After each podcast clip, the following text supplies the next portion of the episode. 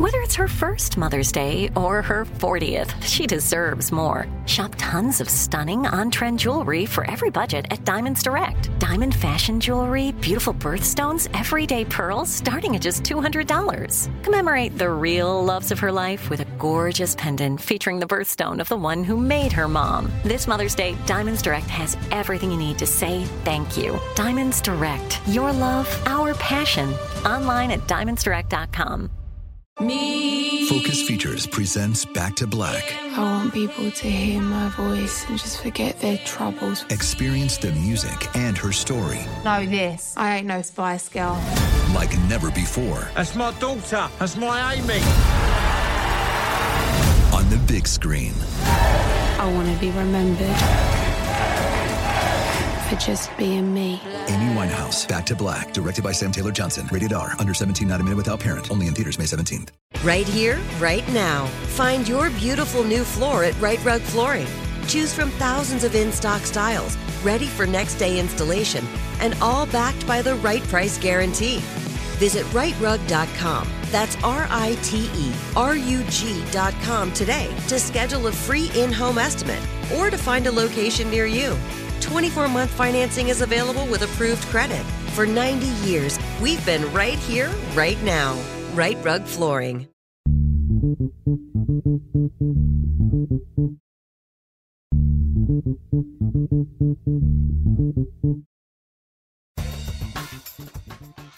Good morning, peeps, and welcome to Woke AF Daily with me, your girl, Danielle Moody, recording from the bunker. Folks, um, I want to start off with some energy that I will that I will say that I have been receiving on social media.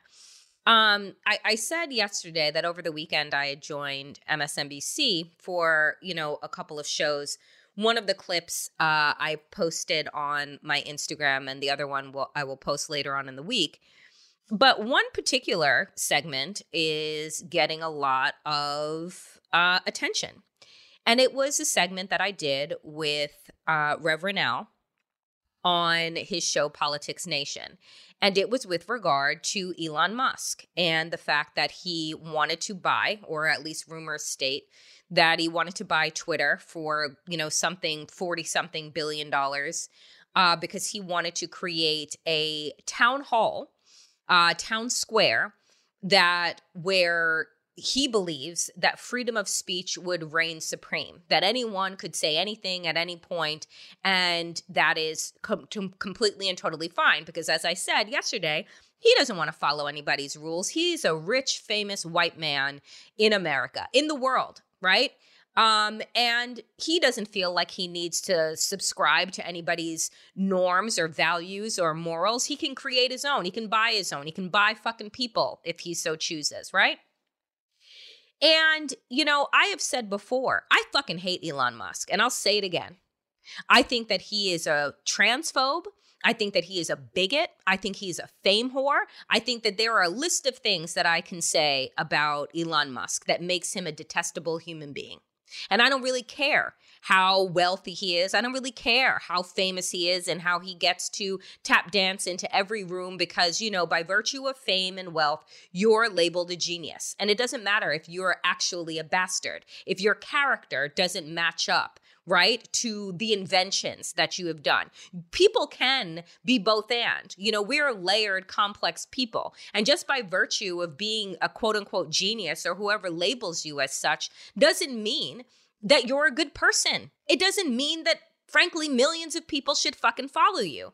But what I realize about this dust up and people wanting to come for me on social media and tell me that I'm stupid, that I don't know what I'm talking about, that I'm uneducated, and how dare I come for their fucking deity, I think to myself, you know, what the addiction to fame and to wealth um that what it has done to our society, right? Like we have Donald Trump because of reality TV, right? Because of the fact that people love the idea of this famous man being on television telling people that you're hired or you're fired after I put him through a million obstacles and tests that he's never had to go through, right? So this this is the thing too that pisses me off And somebody had written about this recently where they were just like, why is it that we look on the cover of Forbes magazines and the Wall Street journals and these places and we interview celebrities who and, and wealthy people who were born into said celebrity and said wealth and then we're able to capitalize on already having a name, already having money, already having a brand, right?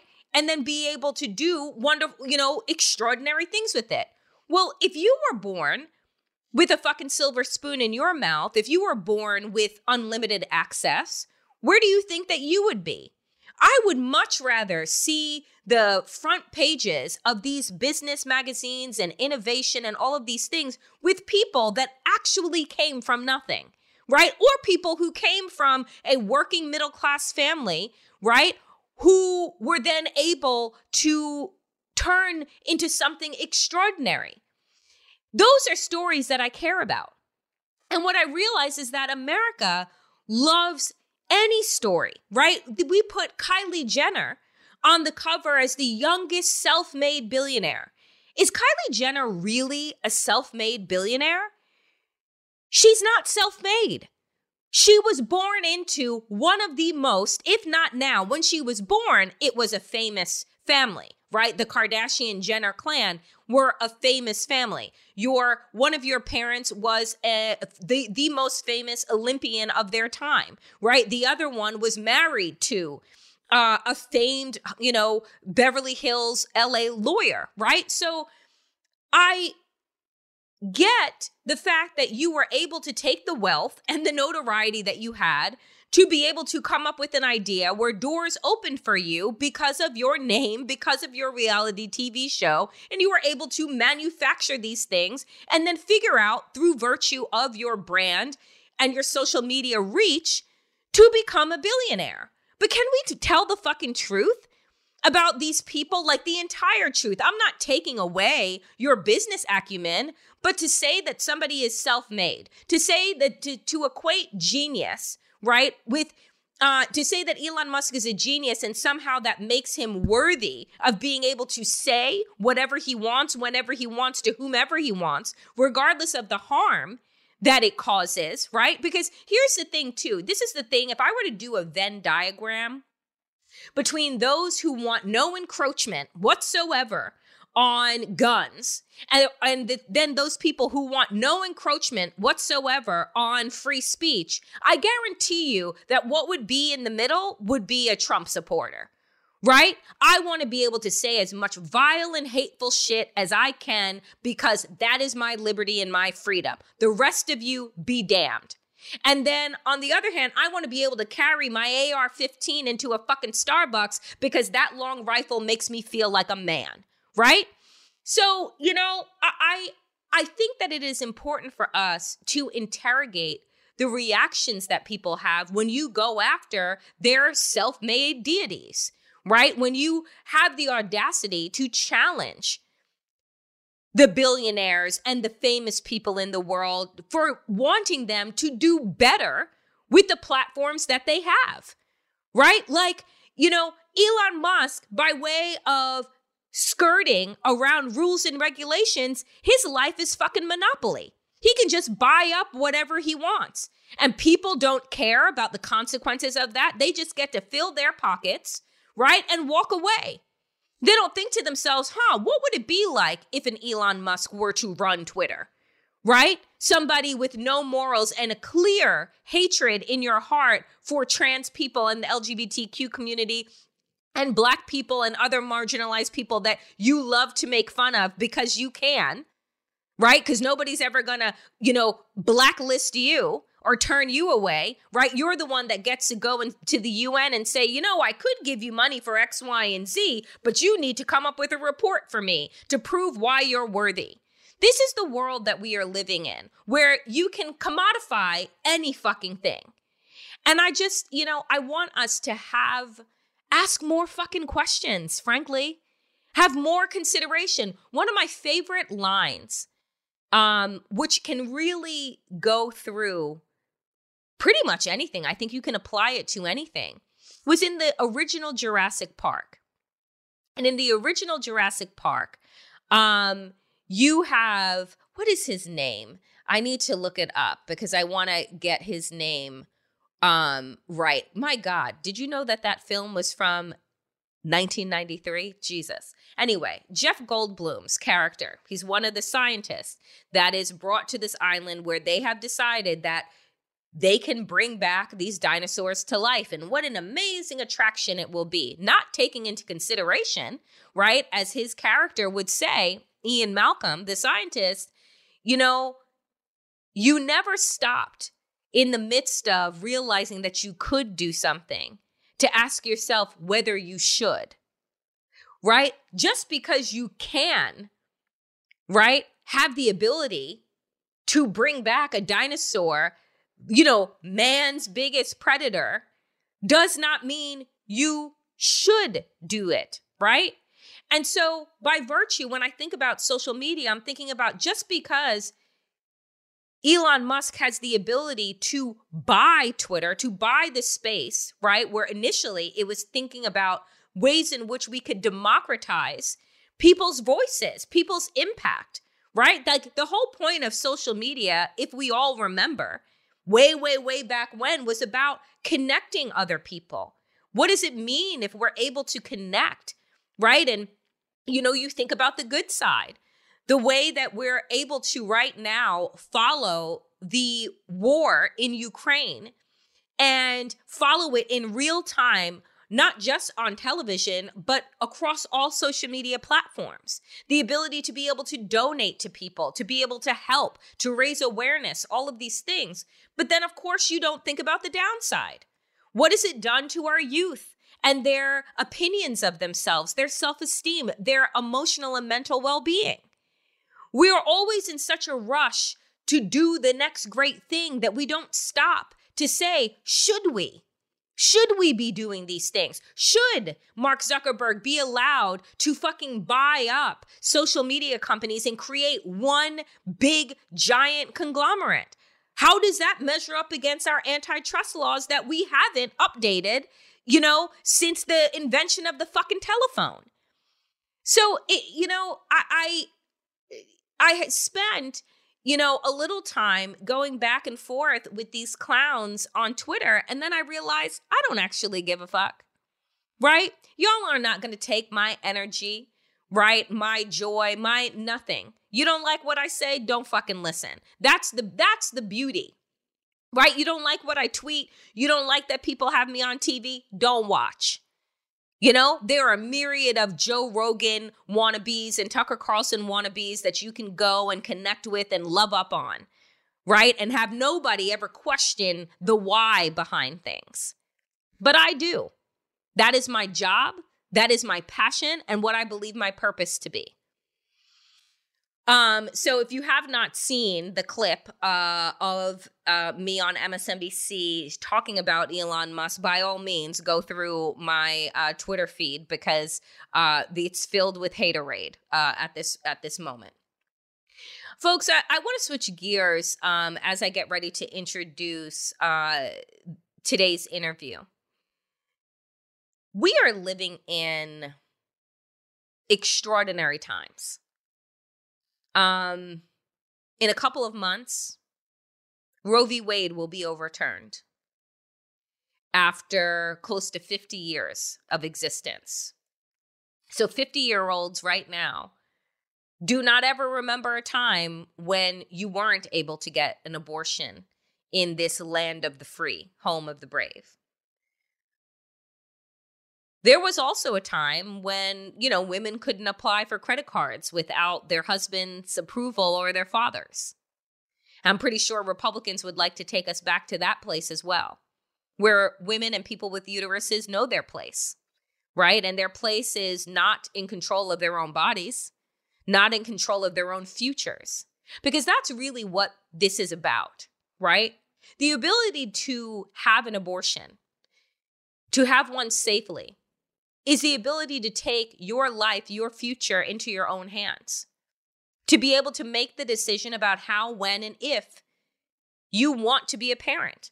Because here's the thing it's not as if the Republican Party is offering up for you all of the wraparound services and the aid that you would need, right? If you are, say, a person that is in a low wage job who already has multiple mouths to feed and now realizes that they are pregnant, right?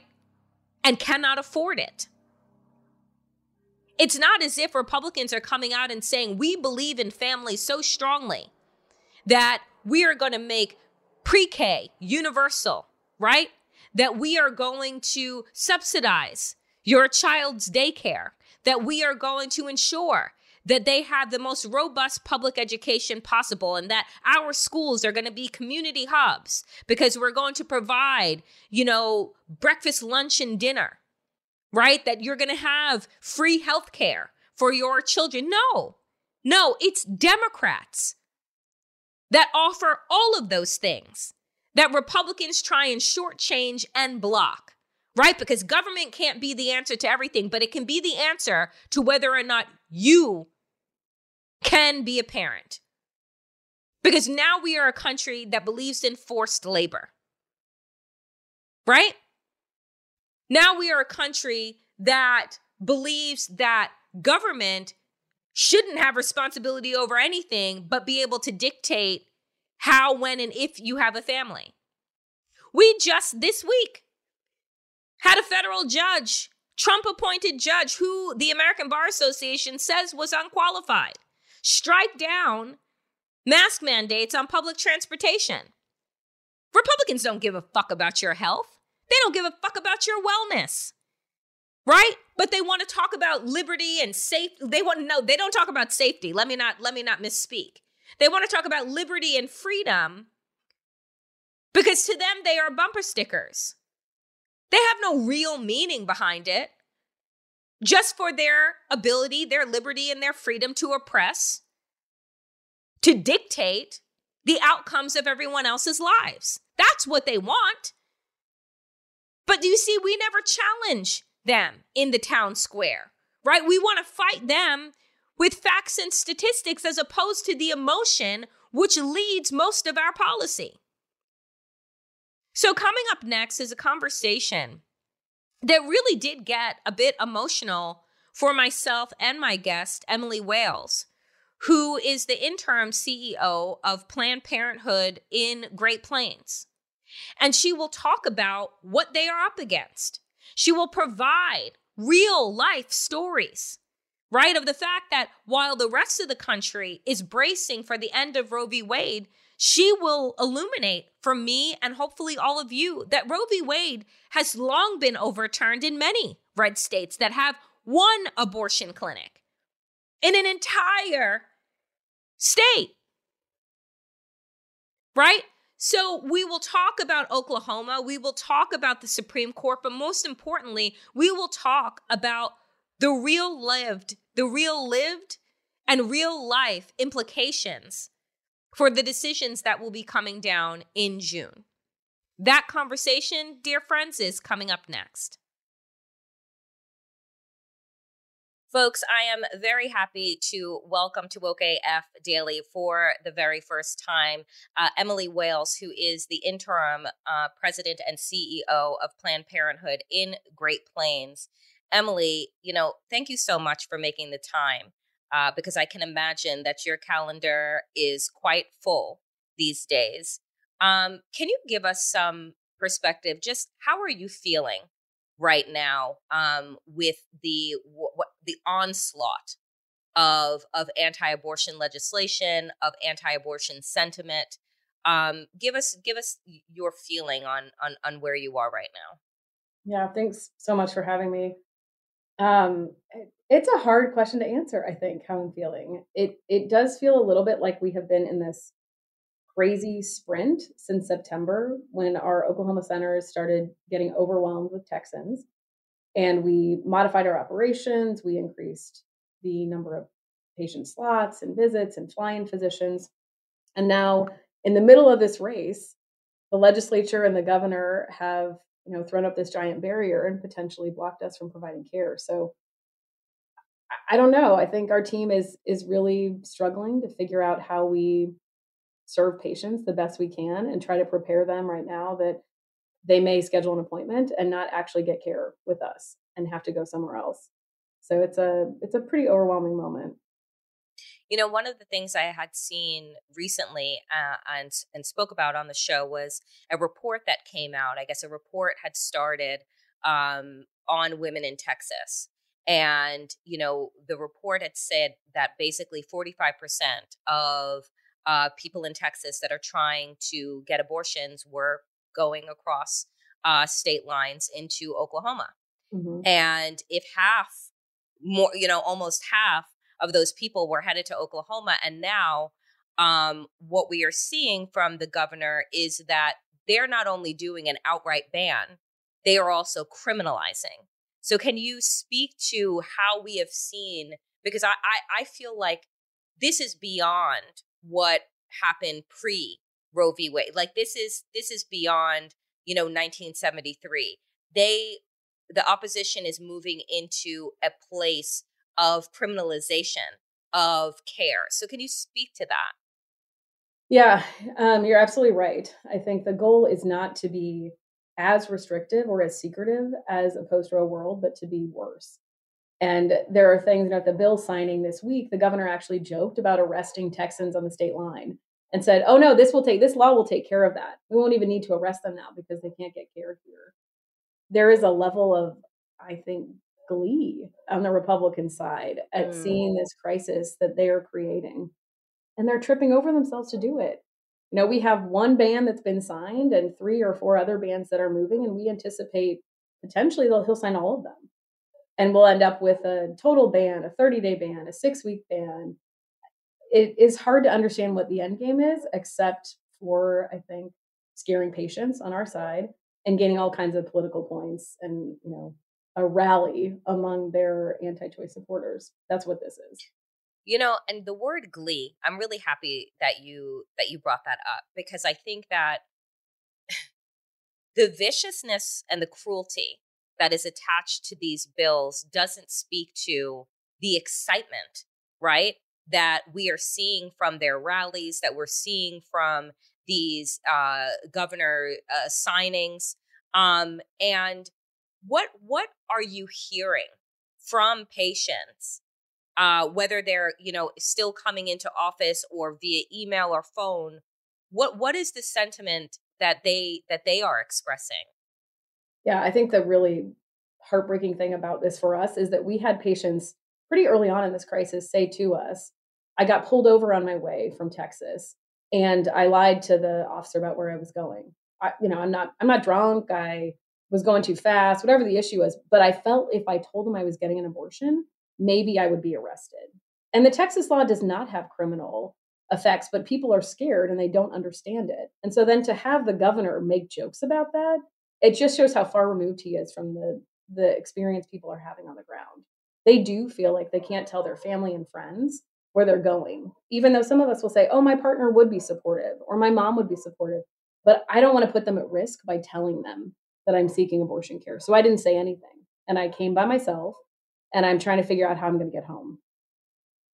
Emily, what are the what are the emotional repercussions of that? Because this, you know, I I, I talk to uh, abortion activists all the time. Mm-hmm. Um, I, I, try and actually make it uh, a, a regular part of topics that I cover on the show because I think that it is so incredibly important to like uh, initially it was about reducing stigma now it is it's it's so much bigger than than just reducing the stigma um what do you think that the emotional effects are? What are you seeing you know uh, uh, with regard to this deep fear? We have patients who are i think barely making it to us because of the strain of getting care the emotional anxiety of not telling anyone feeling like what they're doing is criminal, even for those who need it for medical reasons, right? We have patients who come to us and say, My doctor advised that I get to Oklahoma. Um, I shouldn't have to hide this. And you shouldn't, no patient should have to hide it. Um, but we are worried about what's happening with our patients. And we have changed, you know, before September, most patients could get to us with um, even with the restrictions in place in our states. They could figure mm-hmm. out how to navigate themselves there. And now what we're seeing is really the opposite. Most patients cannot. without a significant amount of support, where we are helping make their hotel rooms, we're helping figure out gas cards, we're helping explain state restrictions, because I think that even the emotional toll of adding on the logistical elements in their in their journey to get care is too much. And so we're trying to uh, where we can alleviate all of those additional barriers, we're trying to do that. So all you have to do is focus on getting an appointment, getting in your car, getting on the road, and then we will take care of everything we can for you once you get here because it is too much for people to handle. And I think about, you know, like you just said, the fact that people are not even sharing with their loved ones, with their families, with mm-hmm. their friends. I mean, part of that being if you're coming from Texas, the vigilante aspect of it, right? Um, if let me tell you something, and th- this was one of the things that I uh, first thing that I thought about when Abbott rolled out this bill. I said if people are in a place of economic desperation, right? Mm-hmm. Uh, which more Americans than not these days find themselves, right? And you're looking and you're saying ten thousand dollars, ten thousand dollars is can be fairly life changing, mm-hmm. right? And Absolutely. so if if if so and so won't find out that it was me that made the call, right? Then you know it's a collection day, and I and and so it, it's in thinking about that, it's setting like, do you believe that part of this is part of this operation that Republicans are doing across the country um, is about turning neighbor against neighbor, is about like seeding this distrust. Absolutely. Um, I I think at first there was a part of me that thought this was just the most creative approach, right? There has been a race to the bottom. What is the most restrictive, outrageous, attention grabbing version of the law we can create? And there is an element of that here. But I also think it does capture this sort of individualistic, sovereign citizen perception people have on the conservative side in this moment, right? We're not a collective community. We're not thinking about what other people in our world want. We're just thinking about what we can get and what we think they should do. And that's exactly what this bill does. It just says it empowers me to decide what care you should get or you shouldn't get. And I get to turn you in and maybe make some money off of it. You're so right. It you know, we have moved and this is a thing that I I again I, I feel like in messaging and in speaking with Democrats that the messaging is not there. Republicans are not about the collective. They've never been about the collective. They've never been about community. It is about individualistic desires, greed, right? Um at, at the basis of it that I this this idea that I am better, right? Mm-hmm. When when Donald Trump came out and said I alone can fix this, it is that it it is that kind of mentality. You know, I know that you're this Planned Parenthood, your Planned Parenthood is in Great Plains. What is happening with the collection of Planned Parenthoods around the country? What is the communication like? And I, I guess the strategy, if mm-hmm. if if there if there is if there is one or can be one. For a long time, patients have seen Planned Parenthood, I think, with one lens, right? Whether you go to college, you go to Planned Parenthood, you go back home, you go to Planned Parenthood but you have been going to different affiliates, right? We're a federated structure where there are distinctions between the organizations at the local level. But right now, we are working across the federation to eliminate those distinctions because it doesn't work mm. To go home to Texas after having gotten an abortion in Oklahoma and not be part of the same network. So we are trying to do as much as possible warm handoffs because for a lot of folks, going to a Planned Parenthood or an independent abortion provider is the only place that feels safe to talk about what you've experienced. And that's just going to increase. I think as we worry about Oklahoma losing access, we think about our Oklahoma patients who will now go to Kansas or Colorado or New Mexico to get care. And the last thing we want is for them to come home and never speak a word of this and never say what happened and feel like they can't tell their OBGYN. This was part of my medical history. Um, so I do think the Federation is taking that really seriously and trying to create a network of safe spaces because people deserve dignity when they get the care, but they deserve dignity when they get home. And even if they can't get care at home, we want to be the place that they can come for education, information, and just a level of support that you can speak about your experience here. You just said something that I did not think about, um, which is going to see your OBGYN and not giving a full picture of your history. can you speak more on that? So, for instance, we just saw the case in Texas of Lizelle Herrera, right? Lizelle Herrera, 26 years old, goes to the hospital after uh, administering an at home abortion.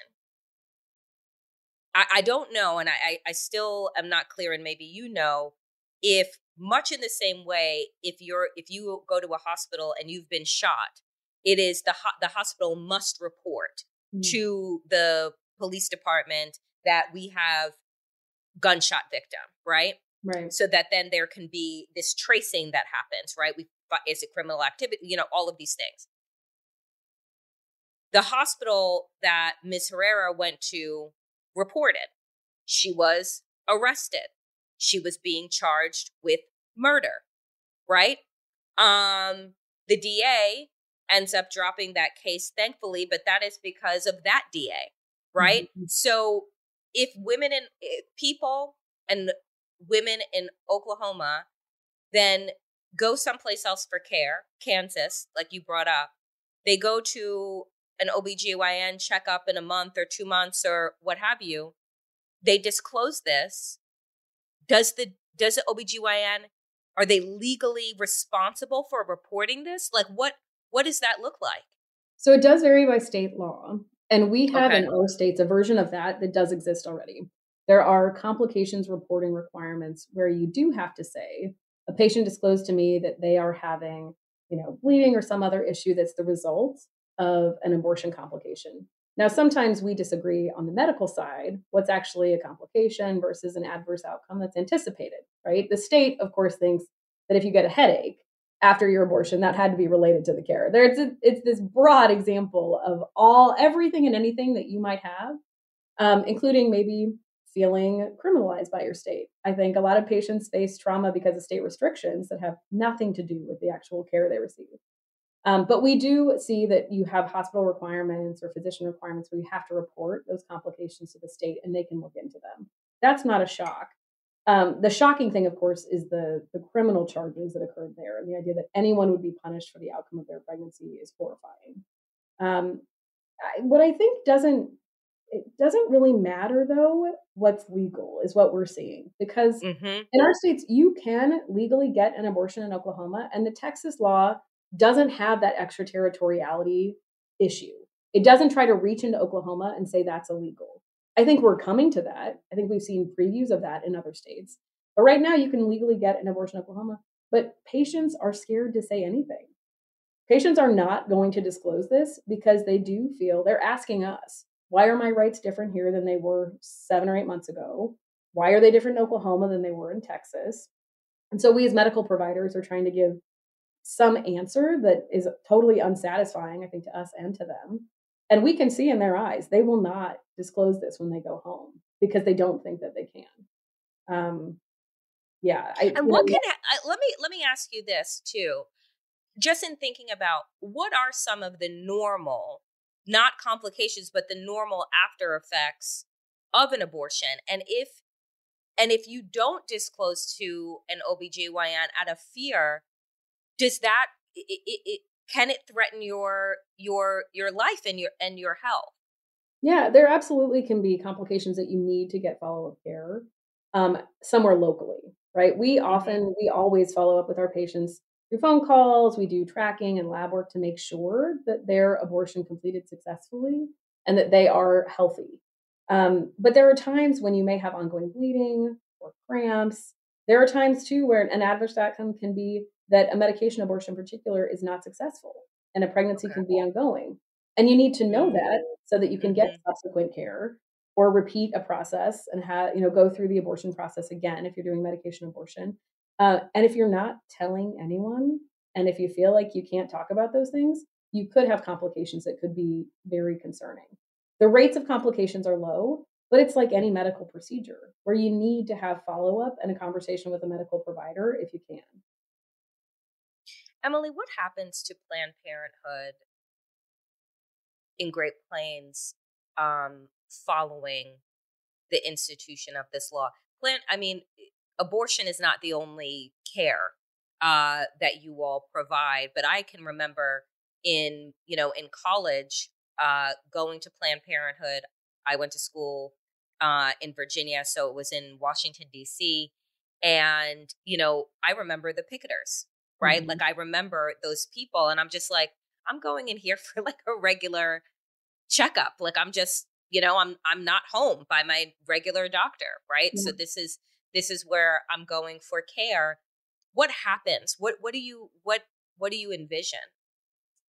We have been in Oklahoma in particular for decades. Right. Right. Uh, and the majority of our services, even now, even with the increase in need in abortion care, the majority of our services are contraception and STI testing and treatment, cancer screening. So we'll still provide all of those services. But for abortion patients in particular, we will have to become the place where you come to find out if you're pregnant, talk to mm-hmm. someone safe about the options you have with a pregnancy, and then we will help navigate you out of state. And we'll also be there to provide support services when you get home and follow up care. Um, it will look very different for abortion patients, but we're still we're still going to be here. Um, you know, we've lived through this in other parts of our territory. In Missouri, when I joined Planned Parenthood Great Plains, we had two abortion facility licenses, and both of them were lost due to state restrictions, where the web of requirements became totally untenable and we couldn't meet everything. And we still have protesters every single day at some of those centers, even though they haven't provided abortion care in a number of years. And the protesters know that. They know what's on our schedule, they know what services we offer, uh, and it is not a deterrent. I think for many of them, Planned Parenthood is going to be the you know the bad guy no matter what. It is a it's a part of their of their work. So they show up every single day and harass patients who are coming in for birth control. Are you worried, Emily, about this shit? This this you know, because at the beginning we're talking about the gleefulness. And I am stuck on the gleefulness and the sinister nature mm-hmm. of the Republican strategy and plan and the escalation that we are seeing. Are you worried? Are the people that work, you know, with you concerned? Yeah, I'm really worried. I'm worried about our patients and the folks who won't become our patients because they can't get care or feel like they can't. I'm worried about, I think, the level of vitriol that's directed at people who could get pregnant in this country and the fact that their medical choices are not their own. There is something just so deeply disturbing about the desire, I think, of politicians, particularly white conservative male politicians who feel very comfortable reaching in and trying to control other people's lives. Um, so yeah, I'm deeply worried about them, and I'm worried about our team members too. In this moment of crisis, you know, we have been. It it feels a little bit like we had this tidal wave of Texans come to Oklahoma, and we scrambled and made care happen for more patients than we ever have for abortion services in the past. And then the legislature just, you know, had the wave go right over us. And all it means is that patients who can gather the resources and figure out logistics, they will go to neighboring states. They will go farther. Right. They will sleep in their car another night. Uh, but a whole bunch of patients are not going to be able to do that. And that is a reality that absolutely keeps me and I think our team up at night. Last question for you, Emily. For people who are listening to this and they want to do something, um, they want to be of help. They what what can they do? a few different things. Um, one thing is support local abortion funds. It has been so critical to our work in providing travel supports for patients. We went from doing six, seven thousand dollars a month, primarily for Missourians, to get to Kansas, because Missouri has been living in a reality of far too few abortion providers for a long time. So that was happening before, but now we're doing sixty-five, seventy-five thousand dollars 75000 a month in travel supports. And that is largely made possible by local abortion funds who are helping people get hotel costs covered, who are helping with gas. So find out what those are. Uh, visit our website, PP Great Plains. We are trying to offset the cost of care as much as possible. And then I think, you know, an, an interesting thing to consider too is that in our four states, we have three states with trigger laws where abortion will become outlawed if Roe is overturned, uh, or maybe even before then, considering the Texas style bans we have moving. But Kansas stands in this really unique position in that it has a state constitutional protection for abortion. It will continue providing care. It will be the next, I think, at the front line location for us. Um, but Kansans are going to vote on August 2nd on whether or not they keep the state constitutional protection or remove it. And I think really go against the course of history and take out protections in their own constitution for people who are pregnant to make decisions about their um, pregnancies. So we have this battle on multiple fronts. We're trying to provide care, we're trying to get as many patients in as possible, but we are totally focused on communicating to Kansans what the crisis looks like because we know it is happening just south in Oklahoma and and people are going to be in crisis soon in Kansas. And so we're doing all we can to to educate and communicate that bans are coming to Kansas if we don't get together and respond and protect access here. Emily, I can't thank you enough. One for the work that you're doing, um, to you, to your staff, um, to the volunteers, all of the people um, in Great Plains that are assisting uh, people at a really terrifying moment in in our country. And I hope that you will come back uh, and join us on Woke AF and, and keep us posted on, on on all that's happening and how people can continue to get involved. Absolutely. I appreciate you.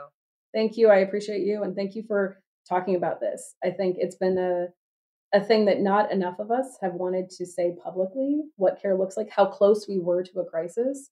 Texas is a huge state, but as you add even smaller states like Oklahoma, the system it, it's about to break, and we are seeing that now. So I appreciate you talking about it. Thank you.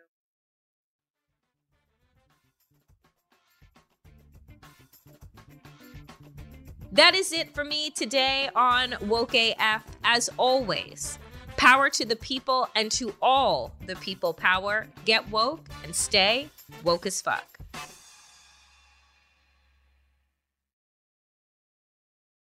Right here, right now. Find your beautiful new floor at Rite Rug Flooring. Choose from thousands of in stock styles, ready for next day installation, and all backed by the right price guarantee. Visit riterug.com. That's R I T E R U G.com today to schedule a free in home estimate or to find a location near you. 24 month financing is available with approved credit. For 90 years, we've been right here, right now. Rite Rug Flooring. If a new house is on your wish list in the next five years, grow your savings faster and experience your dreams with an Ohio Homebuyer Plus account from Kemba Financial Credit Union. A savings account specifically designed to save for a new home where you can earn 7% APY, a $500 matching bonus, and a $1,500 mortgage closing cost credit. Learn more at Kemba.org. Offer expires March 31st, 2025. APY equals annual percentage yield. Restrictions apply. NMLS 292230. Equal housing lender. Federally insured by NCUA. This message comes from Viking, committed to exploring the world in comfort. Journey through the heart of Europe on an elegant Viking longship with thoughtful service, destination focused dining, and cultural enrichment on board and on shore. And every Viking voyage is all inclusive, with no children and no casinos. Discover more at Viking.com.